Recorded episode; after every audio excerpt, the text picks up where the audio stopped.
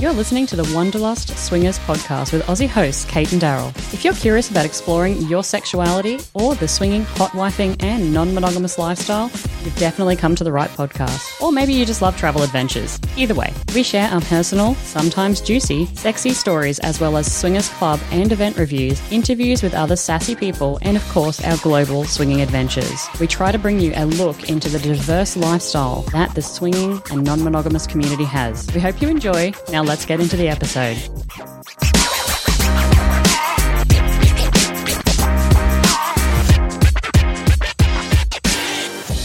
G'day, guys, and welcome back to another episode of the Wanderlust Swingers podcast. Today's bonus episode is dedicated to the legal challenges and issues that sex workers and those in the adult entertainment industry face. If you're just joining us now, I'd love for you to go back and check out our other bonus episode we released earlier this month, where we interviewed the founder of a mental health organisation specialising in the adult industry. As more swinging couples and singles join the sex worker and adult industry, we've noticed some troubling things about the knowledge of legal requirements and protection of sex workers. So today's second bonus episode, I had the opportunity to interview Michael about the ins and outs of the adult industry and why seeking legal support is so important. We talk about everything from setting up an LLC to why contracts and model release documents are paramount. Michael shares some insight into what could go wrong and how to navigate those issues as they arrive. We've personally had friends in the adult industry who have had their personal details shared online. We've had friends who have had a falling out after starting joint accounts, parents with their sex worker profiles shared at their kids' school, and more. And this is all in the last two years as the online adult entertainment industry has flourished. So even if you're not in the adult industry, I hope that you find this episode enlightening. Perhaps you know somebody who's in the adult entertainment industry, perhaps you're thinking about it yourself. We know this is a little bit different than our normal swinging lifestyle content, but we still hope that you find value in this. If nothing else, it opens up your eyes to something new and different. So thanks so much for joining in to our second bonus episode this month, all about sex work and the adult entertainment industry. Really appreciate you guys listening to this. So now let's go listen to what Michael has to say. Thanks so much, guys. G'day, everybody, and welcome back to a bonus episode of the Wanderlust Swingers podcast. I currently have Michael Fattorosi on the line with me, and we're going to do an interview today all about adult industry law. Welcome to the podcast, Michael. Thank you. Thank you for having me. I, am the bonus episode. That's you're, awesome. The bonus episode, yeah. bonus episode. I've never been the bonus episode before. Thank you. Well, we, are actually you're a double bonus episode this month. I'm a so, double bonus episode. Yeah, you get all the props, all the gold stars. Before we get started, we're going to be talking all about adult industry law and a little bit of inside tips from Michael. But Michael, tell us a little bit about yourself before we get started. Well, I've been doing, uh, I've been an attorney for, wow, I'm trying to count this back now, 25 years. Oh my God, I'm old. And I'm licensed to practice in California and I have specialized in adult representation and the adult industry since 2003. So I'm coming up on my 20 year anniversary exclusively in the adult industry. I started off in LA doing a lot of employment law for the big studios. I represented Fox and the Dodgers and Universal and Warner Brothers. And so basically back in around 2003 was when we had a, a biggest, a, a very large HIV outbreak in the industry. And I knew some people who knew some people, and the FSC asked me to come and give a speech to the studios about what their rights and responsibilities were when it came to an HIV outbreak on set. And so I did. I came and told them what they needed to know, and they didn't like what I had to say. And and that's that's also one of the things about the industry that most people don't realize in the United States. Again, this mostly applies to California and applies to the United States. So if we have foreigners listening, I'm not a an, an, attorney in Europe or Africa or Singapore or Japan. This is United States law and mostly California law. In California, performers are considered employees, as are most directors, photographers, and all those things. And so, uh, when I got in, that was sort of the way mainstream treats their staff and their actors. Uh, but yet the adult industry hasn't and never has. And so that kind of started me in. And I kind of got to know more and more people in the industry and decided, hey, this is something I really, I really enjoy because before getting into the industry, I had, uh, I dated and lived with a female exotic dancer for four years before going to law school. I DJ'd at strip clubs. I'd gone to strip clubs. And then when I got into law school, I actually dated the granddaughter of the man who founded the industry in Los Angeles. So I got to know a lot about the beginnings of the industry in Los Angeles. And, you know, it was never a dream of mine to be a porn attorney. It wasn't something that I set out to do, but I kind of just fell into it.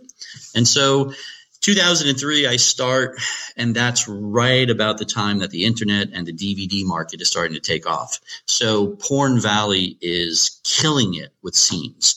Businesses are going crazy. Uh, new businesses are starting up all the time. This is before the recession in 2008. So people just, you know, they have so much built up money. They're starting porn companies. There's thousands of performers working in LA. And so that's kind of what my entry was. I got to see the what I like to refer to as the second golden era of porn. Obviously, the first is back in the 70s when it really kind of starts off. The second golden era is when it's DVDs and internet all shooting at once. At one point in time, I represented a couple of agents and we sat down and figured out that there was something along the lines of like almost 300 scenes a day being shot in Los Angeles. Just in Los Angeles. Jesus. Yes. I mean, there was so much content being produced. And that's kind of where I said, okay, well, this is an industry I want to work in. These are people I like, and there's plenty of work here. So let me just specialize in this. And so now, yes, all but one of my clients is in the adult industry. I don't do anything else other than law related to the adult industry, which, you know, involves trademark and entity formation and contract negotiations and contract drafting, even litigation, uh, arbitration copyright infringement, trademark infringement. So, you know, it's it's basically being an entertainment lawyer but for the adult industry with a little bit of extra things. I mean, I've also consulted on divorce cases, child custody cases, all different types of stuff. It's it's a very interesting practice of law. I've been very lucky.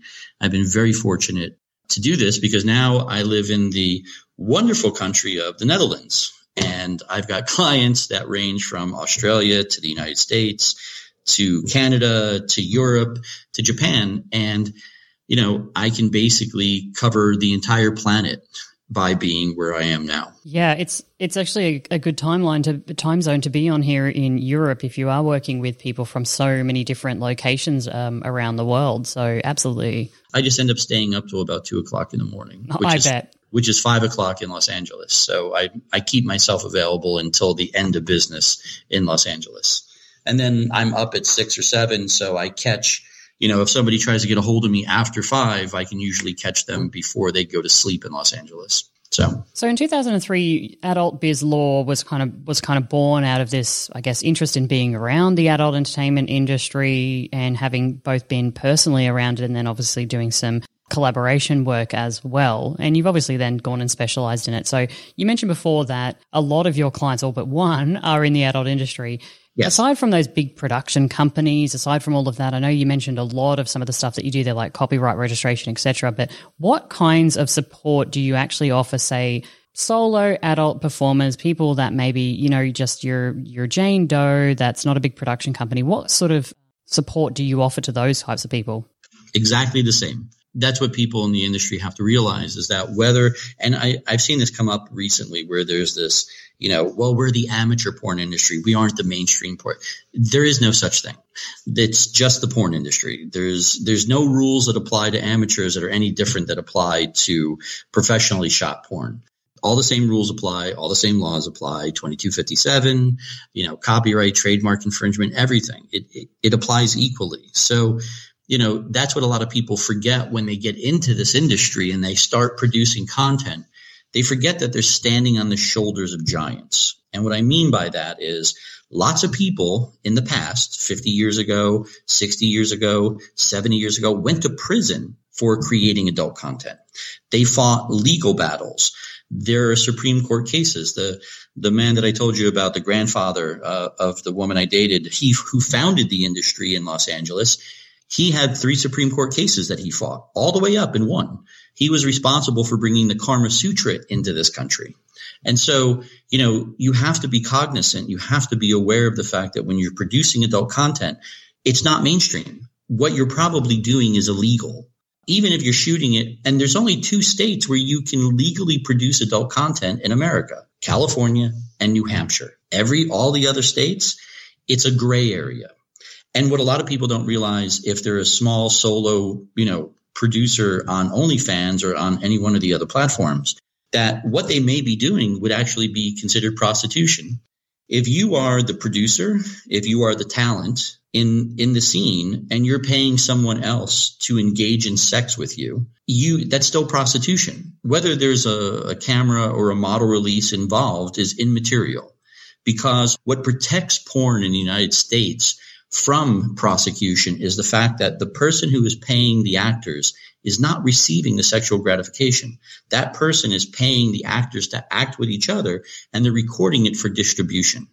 And so that's something I don't think a lot of people realize when they contact me because I can't tell you how many people have contacted me that are like, Oh, I want to start up a POV company. Well, okay, you can. I mean, you know, everything about adults is about uh, a risk reward balances. And if you're very risk adverse, not the industry to be in. If you're okay with risks, then then you're probably better suited for the adult industry. Well, I mean that does lead me to my my next kind of thought. Then you just mentioned that even if you're a solo online performer, you're still in the the, the grander body of just general porn production, and really it's not two different things. So, is it important for say me? I'm I'm a solo online performer. Yes. performer is it important for me to have an entity or an LLC? Again, even if I'm just Kate here, sitting here making porn, putting it up on an online distribution site, is it important for me to form an entity or an LLC? Well, it depends what you're doing. If you're just on OnlyFans or another platform and you're not performing with anyone else, then from a legality standpoint, uh, I, it's really immaterial. Uh, from a tax standpoint, it may be completely different. But from my perspective as a lawyer, you really don't have any liability because you're not performing with anybody. You're not paying anybody to perform with you. No one could fall down and trip in your house and break their, their neck and sue you for, you know, workers' compensation or injuries. So the amount of liability you have legally is limited. What your tax liability is and how much you earn and whether it goes on to your personal return or that, those are all accountancy issues and I don't handle accountancy. So what I always tell people when they come to me and they want to form either an LLC or an Inc. in the United States, because those are the two basic corporations that you have.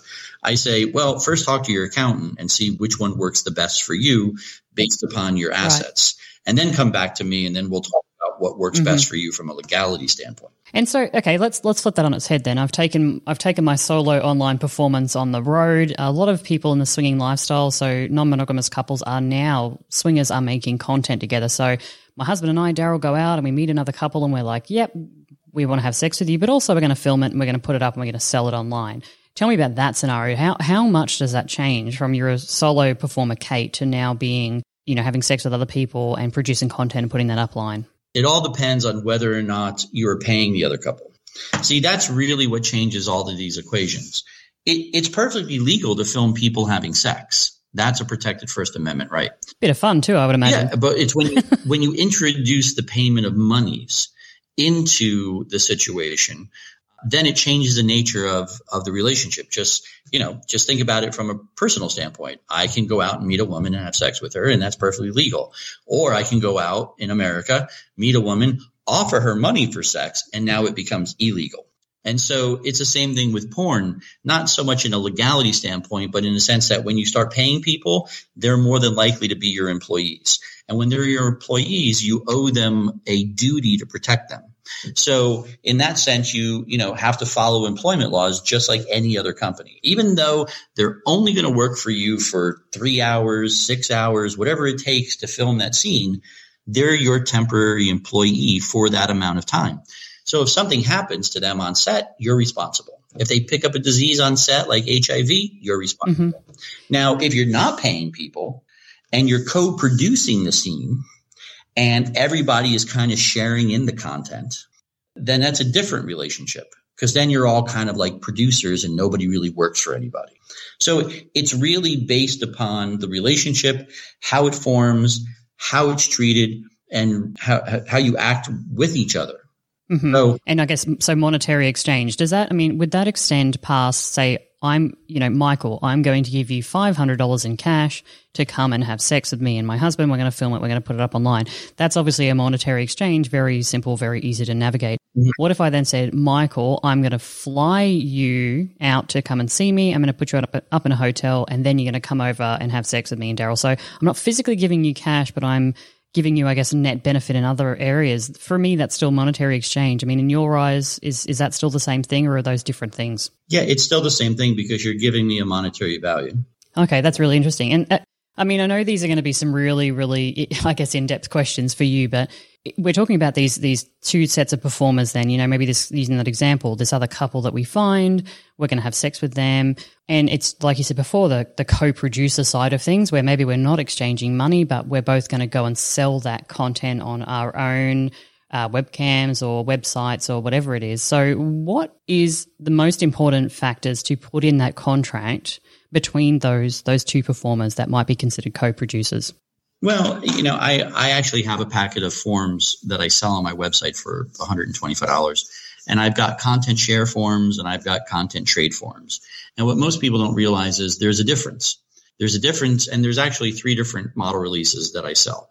The paid model release, which is what everybody uses, the content trade, which is I do a scene for you, you do a scene for me.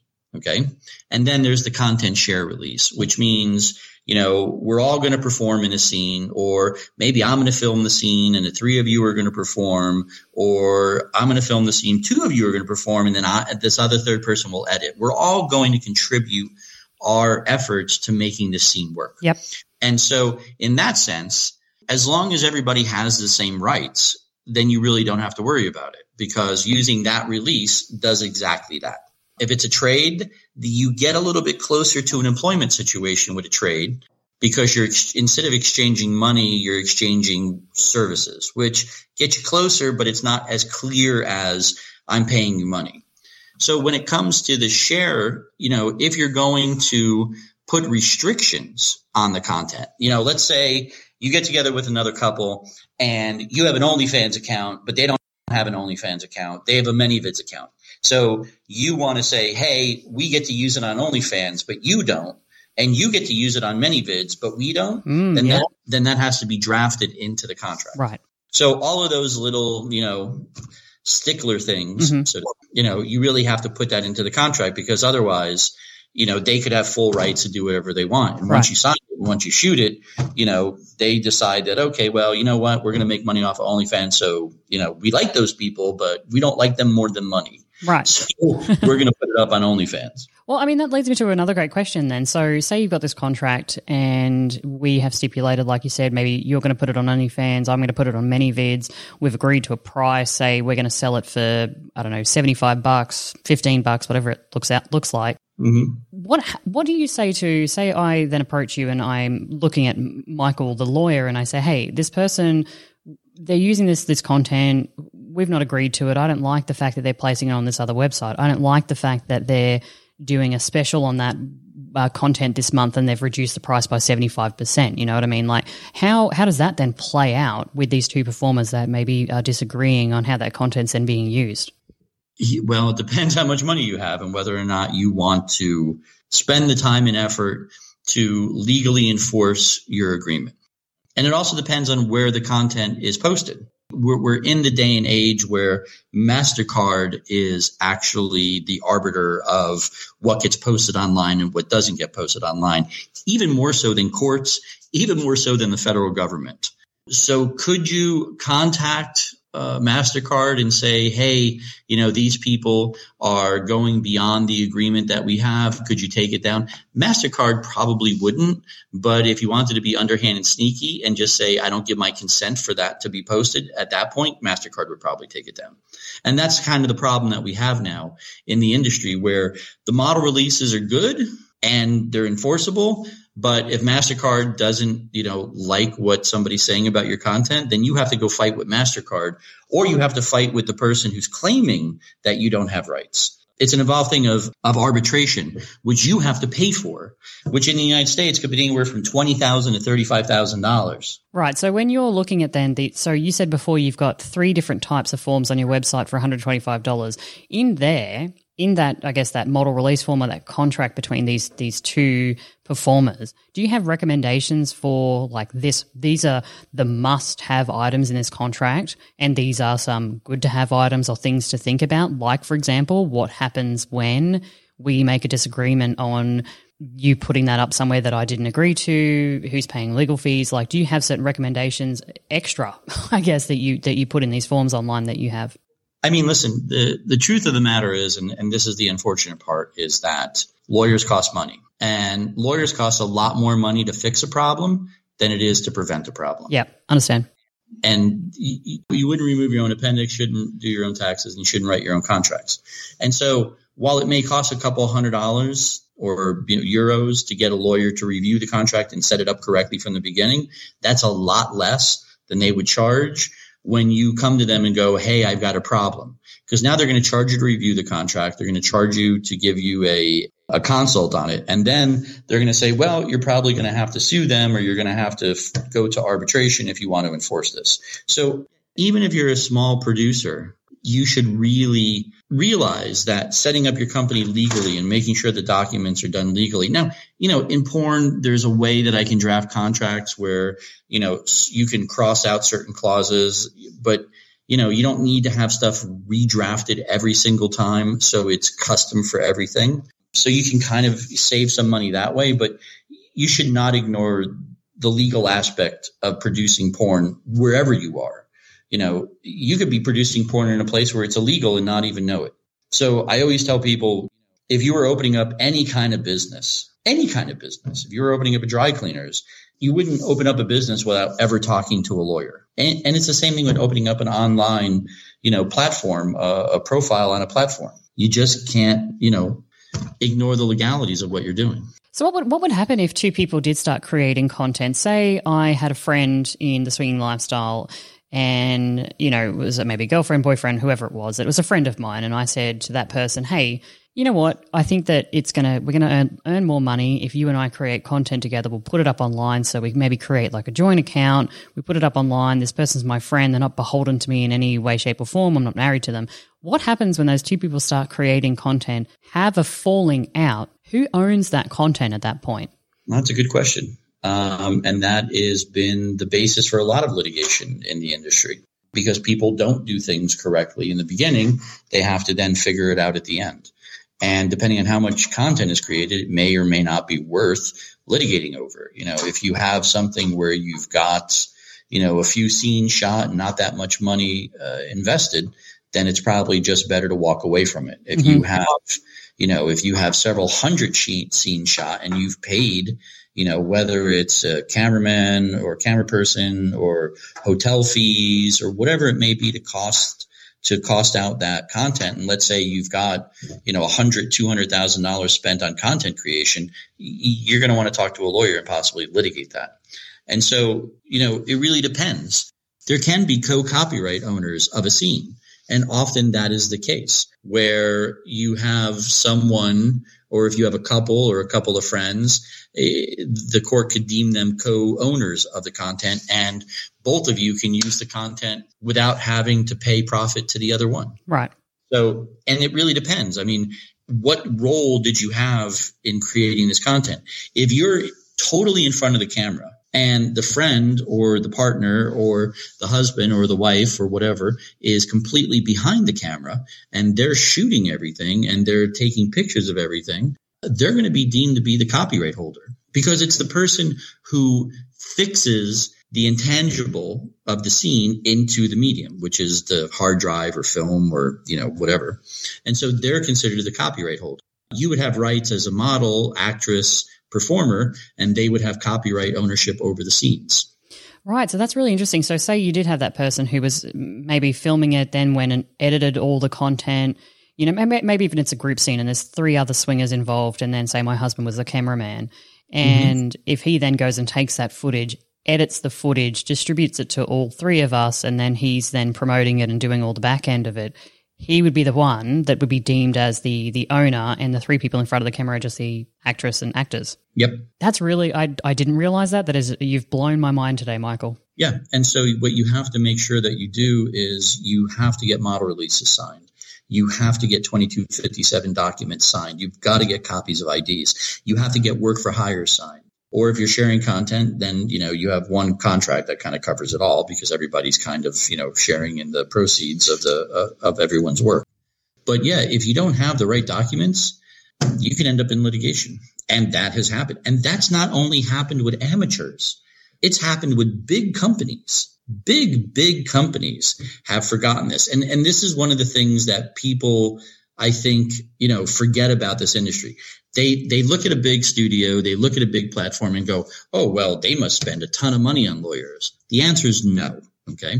I've had cases against big companies where they've had really bad legal advice.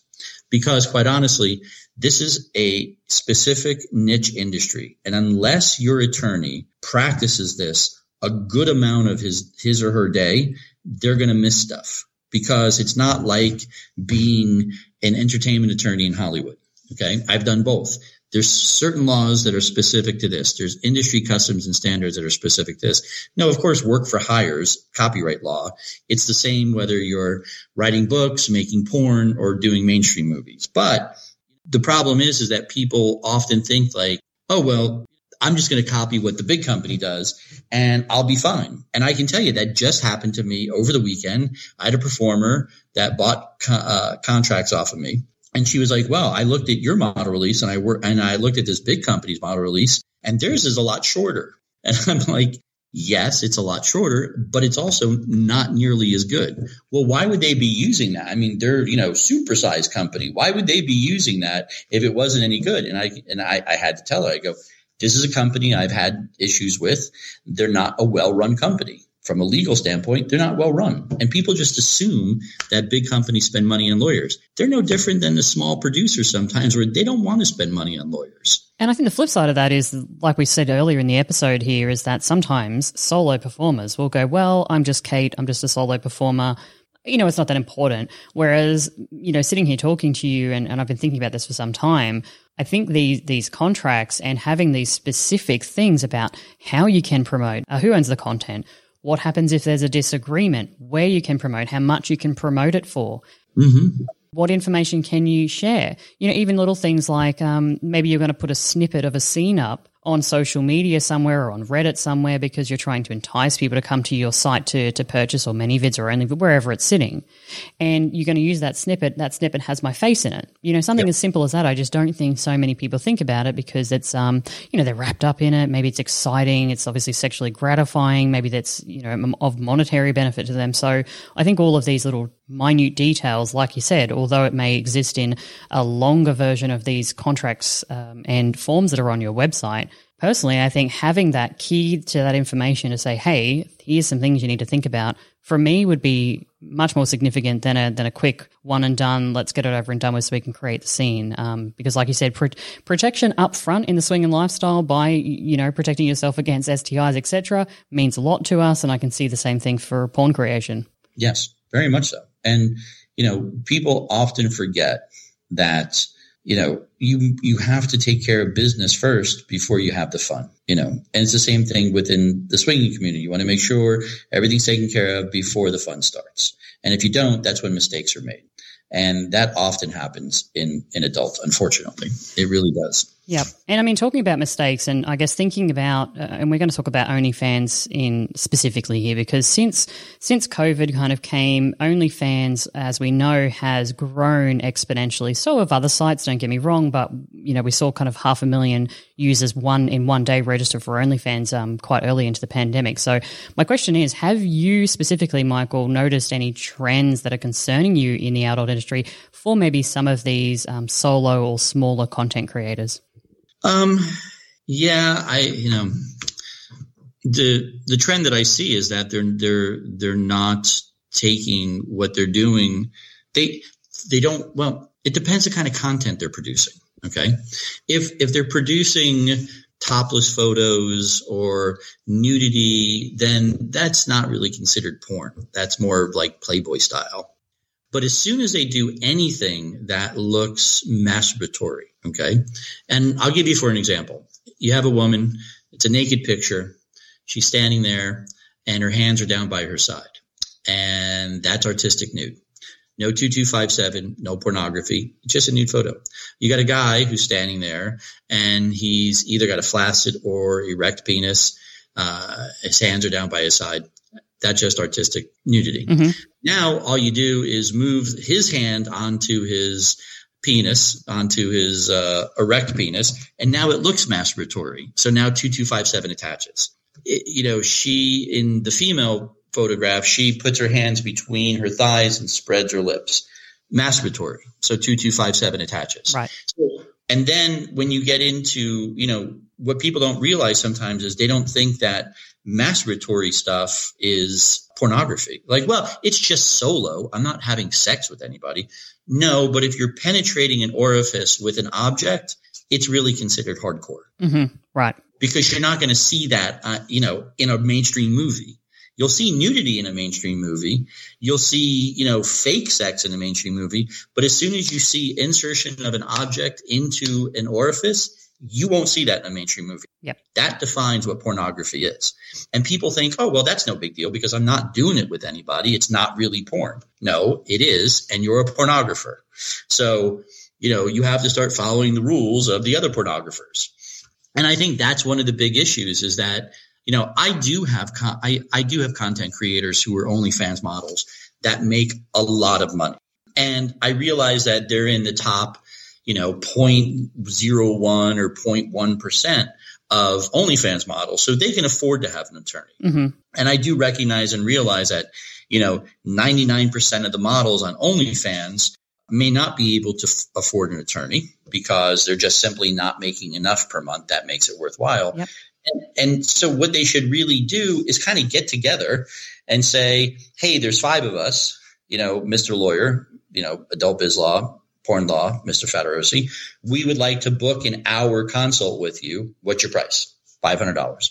So they all pay me $100 and we have a joint phone okay. call where there's no, there's no client confidentiality because they're all speaking on the same line, but it gives them an hour to ask questions and they're only spending a hundred where they pool their, their resources and they can all get their questions answered. And they're not doing things like that. Not that I see that they're doing. I'm not getting those those types of phone calls. Well, maybe they just don't know. I mean, oftentimes you like kind of going into a doctor's a doctor's office, you don't really understand that, you know, it's not like I'm going to take five of my friends in there and we're all going to kind of co-pay. maybe they just don't realize because I mean, for me hearing hearing you say that that you can get your friends together that might also be even thinking about opening an OnlyFans account, or maybe they're thinking about doing a scene together. Again, I'm I'm using a lot of swingers in this scenario because you know that's obviously what we know. But even if it's five swingers, you know, two couples and a single getting together talking about a scene, I can imagine mm-hmm. spending hundred dollars each on discussion with yeah. you around. Hey, there's five of us. We're going to do three different scenes today. We're curious what we should put in the contract. We're curious what would happen if X, Y, Z. I mean, that I would see that hour as um, invaluable. So maybe it's just purely from the fact that people don't realize that that you can do that. I don't think they realize that they need to talk to an attorney. I don't think they even get to that. I, I, you know, I don't because I, I never get asked that question. You know, if I got asked that question, I'd be like, yeah, people, but people don't realize. They just, you know, they look at it like, oh, you know, I'm going to have sex with my neighbor. I'm going to give my neighbor a blowjob and I'm going to record it and I'm going to put it up on OnlyFans. I'm going to make some extra money and it's fun. You know, it's what you know what everybody's doing, but it's still pornography. Well, to to wrap up today, Michael, and you've been a great resource, so thank you very much. But I always like to ask people what their gold star piece of advice is. So. Again, you're looking at a, a brand new adult performer starting out today after listening to this show and thinking, hell yeah, I'm going to go set up an account. What's your gold star piece of advice that you would give that new person? All my advice is gold star. Bonus and gold star. I mean, listen, all of the stuff that we've already talked about is gold star advice. It's things that people need to be talking about. They need to be considering it. They need to be talking to an attorney when they set up these things. They should be talking to an accountant. If they're serious about having either a side hustle or having a brand, they need to do these things.